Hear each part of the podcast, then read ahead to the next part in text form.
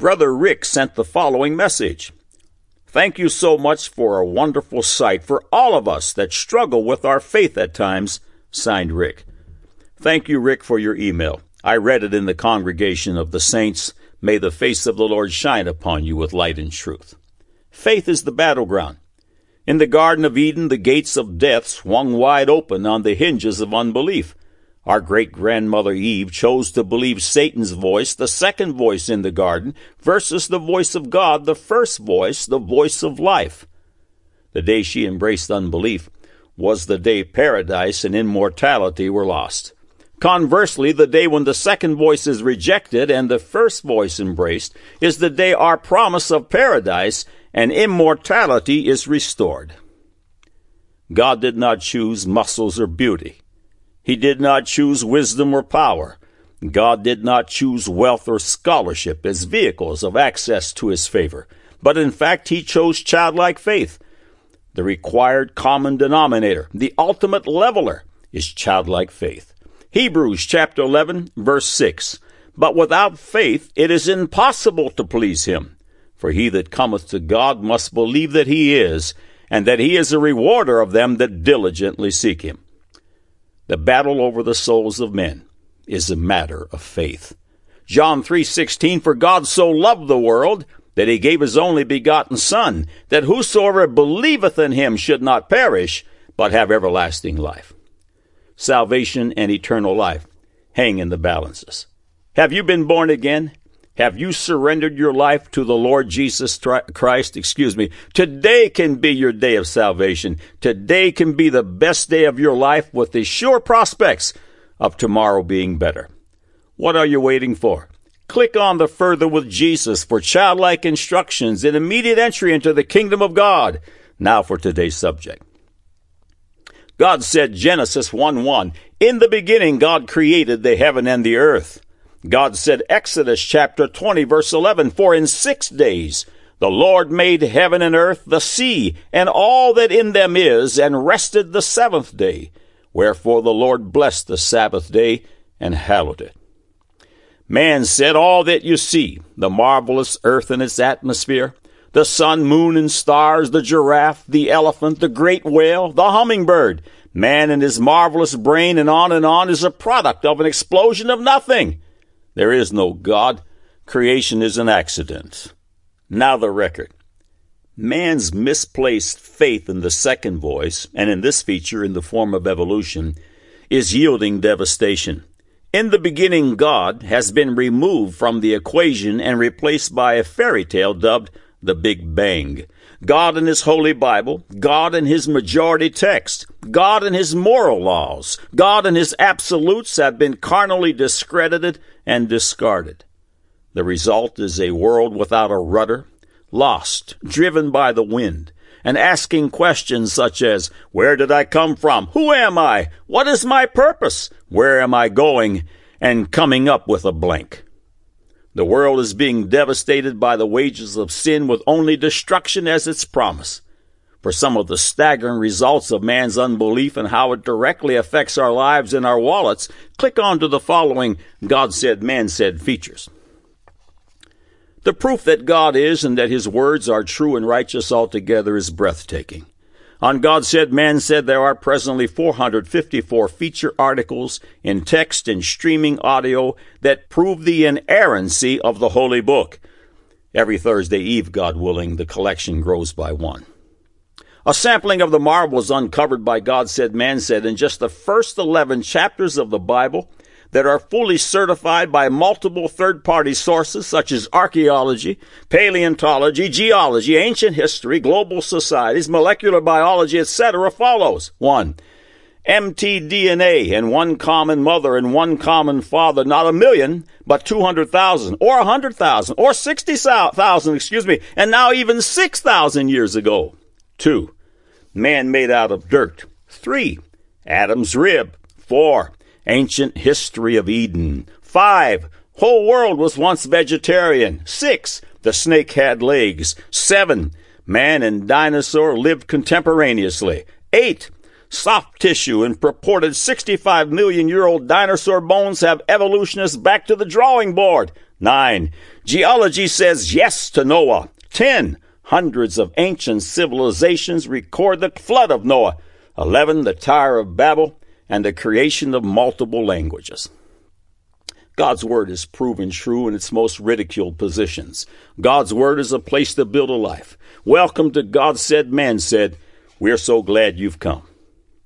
This is the second part in a three part series concerning radiometric dating, the dating that yields ages into the billions versus the just over 6,000 years declared in the Bible. A short review of part one is necessary. This feature, being penned in the year 2009, is the 200th anniversary celebration of the birth of Charles Darwin and Carnaldom's celebration of his popularization of the doctrine of evolution. In order for evolution to have any plausibility at all, billions of years of time and chance are needed. We must mention that that is a provably false premise, but it is what it is, and evolutionists must cling to it. Everything that evolution embraces hinges upon time and chance, and their holy grail, uniformitarianism. Dr. Morris, in his book Many Infallible Proofs, defines evolutionary uniformitarianism as the concept that all things have developed into their present from the same slow natural processes that function at present, acting over billions of years of time. End of quote. Two enormously major events took place that shatter this rule. First, God created the heaven and the earth and all living creatures just over 6,000 years ago. If you would have arrived 10 seconds after God's handiwork and seen Adam and creation, etc., they would have appeared to have history, but were in fact only seconds old. Adam did not evolve from a primordial soup over billions of years. He was fully grown and fully functioning just as the rest of creation was. The earth and its rocks and water may have seemed to have history, but they were only seconds old. The second issue is the global flood that destroyed all terrestrial creatures save for those that were upon the ark. The devastation worldwide was immeasurable. The water canopy above the sky was cast down to the earth. The great fountains of the deep were broken up. The water levels rose dramatically and so much more. Today, marine fossils are found on nearly every mountain peak and flood strata covers the vast majority of the earth. Those who have rejected these most provable realities find themselves in pursuit of foolishness. Uniformitarianism in light of Adam and Noah is a vacuous hypothesis. Radiometric dating, buttressed by uniformitarianism, is evolution's flagship, but its computations are built on sinking sand. Globally acclaimed geologist Dr. Andrew Snelling, an accomplished author and a geology research consultant to organizations in the U.S. and Australia, writes extensively concerning radiometric dating. The following excerpts are from a feature article in Answers Magazine, October to December 2009. The title of the feature is Radiometric Dating Problems with the Assumptions. Most people think that radioactive dating has proven the Earth is billions of years old. Yet this view is based on a misunderstanding of how radiometric dating works. An hourglass is a helpful analogy to explain how geologists calculate the ages of rocks. When we look at sand in an hourglass, we can estimate how much time has passed based on the amount of sand that has fallen to the bottom. Radioactive rocks offer a similar clock. Radioactive atoms, such as uranium, the parent isotopes, decay into staple atoms, such as lead, the daughter isotopes, at a measurable rate. To date a radioactive rock, geologists first measure the sand grains in the top glass bowl, the parent radioisotopes, such as uranium 238 or potassium 40. They also measure the sand grains in the bottom bowl, the daughter isotopes, such as lead 206 or argon 40, respectively. Based on these observations and known rate of radioactive decay, they estimate the time it has taken for the daughter isotope to accumulate in the rock. However, unlike the hourglass, whose inaccuracy can be tested by turning it upside down and comparing it to trustworthy clocks, the reliability of the radioactive clock is subject to three unprovable assumptions. End of quote. Faulty assumption number one was that geologists know the conditions of rock being dated at year zero. Dr. Snelling continues. Assumption two, no contamination. The problems with contamination, as with inheritance, are already well documented in the textbooks on radioactive dating of rocks. Unlike the hourglass, where its two bowls are sealed, the radioactive clock in rocks is open to contamination by gain or loss of parent or daughter isotopes because of waters flowing in the ground from rainfall and from the molten rocks beneath volcanoes. Similarly, as molten lava rises through a conduit from deep inside the earth to be erupted through a volcano, pieces of the conduit wall rocks and their isotopes can mix with, it, with the lava and contaminate it. Because of such contamination, the less than 50 year old lava flows at Mount Ngauruhoe, New Zealand, yield a, a, a rubidium strontium age of 133 million years, a samarium neodymium age of 197 million years, and a uranium lead age of 3.908 billion years. End of quote. Assumption number one and number two have proven to be erroneous. Finally, Dr. Snelling states So if these clocks are based on faulty assumptions and yield unreliable results, then scientists should not trust or promote the claimed radioactive ages of countless millions of years, especially since they contradict the true history of the universe as recorded in God's Word. End of quote.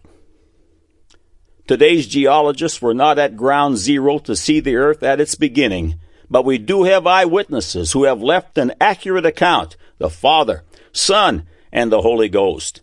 This accurate account is found in God's holy word. Two different approaches, faith and unbelief, result in two very different worldviews. Next week, God willing, will be part 3. God said, Genesis 1 1, In the beginning, God created the heaven and the earth.